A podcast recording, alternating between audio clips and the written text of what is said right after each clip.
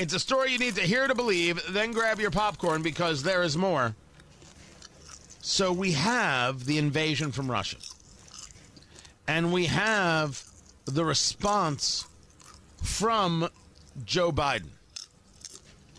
And he bizarrely asserted that these regions are no longer part of Ukraine and their sovereign territory. To put it simply, Russia just announced that it is carving out a big chunk of Ukraine. Last night, Putin authorized Russian forces to deploy into the region, these regions. Today, he asserted that these regions are actually extend deeper than the two areas he recognized, claiming large areas currently under the jurisdiction of the Ukraine government. He's setting up a rationale to take more territory by force, in my view. And if we listened to his speech last night, and many of you did, I know, he's, uh, he's setting up a rationale to go much further. This is the beginning of a Russian invasion of Ukraine, as he indicated and asked permission to be able to do from his Duma. So let's begin to. Uh, so I, I'm going to begin to impose sanctions in response far beyond the steps we and our allies and partners implemented in 2014.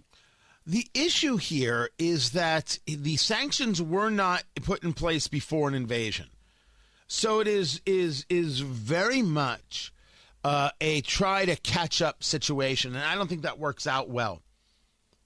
The Ukrainian president Zelensky begged Biden to unleash the, the, the sanctions, let them at least be known before Putin invaded, and Putin did invade. Make sure we understand this. It was invasion. It is an invasion.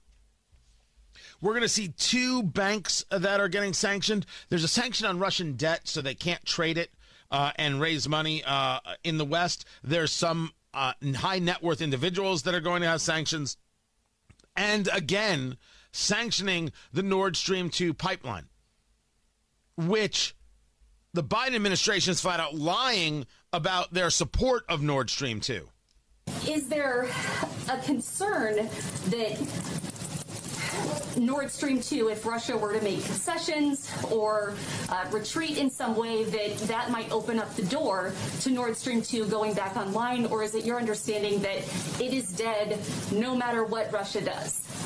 Well, I would first say that um, you know the president has never been a supporter of Nord Stream 2. We've always uh, criticized it as uh, as uh, a project that we didn't support. We took a range of steps and sanctions, including sanctions, to make that very clear. Uh, I believe it was the Biden administration that lifted sanctions.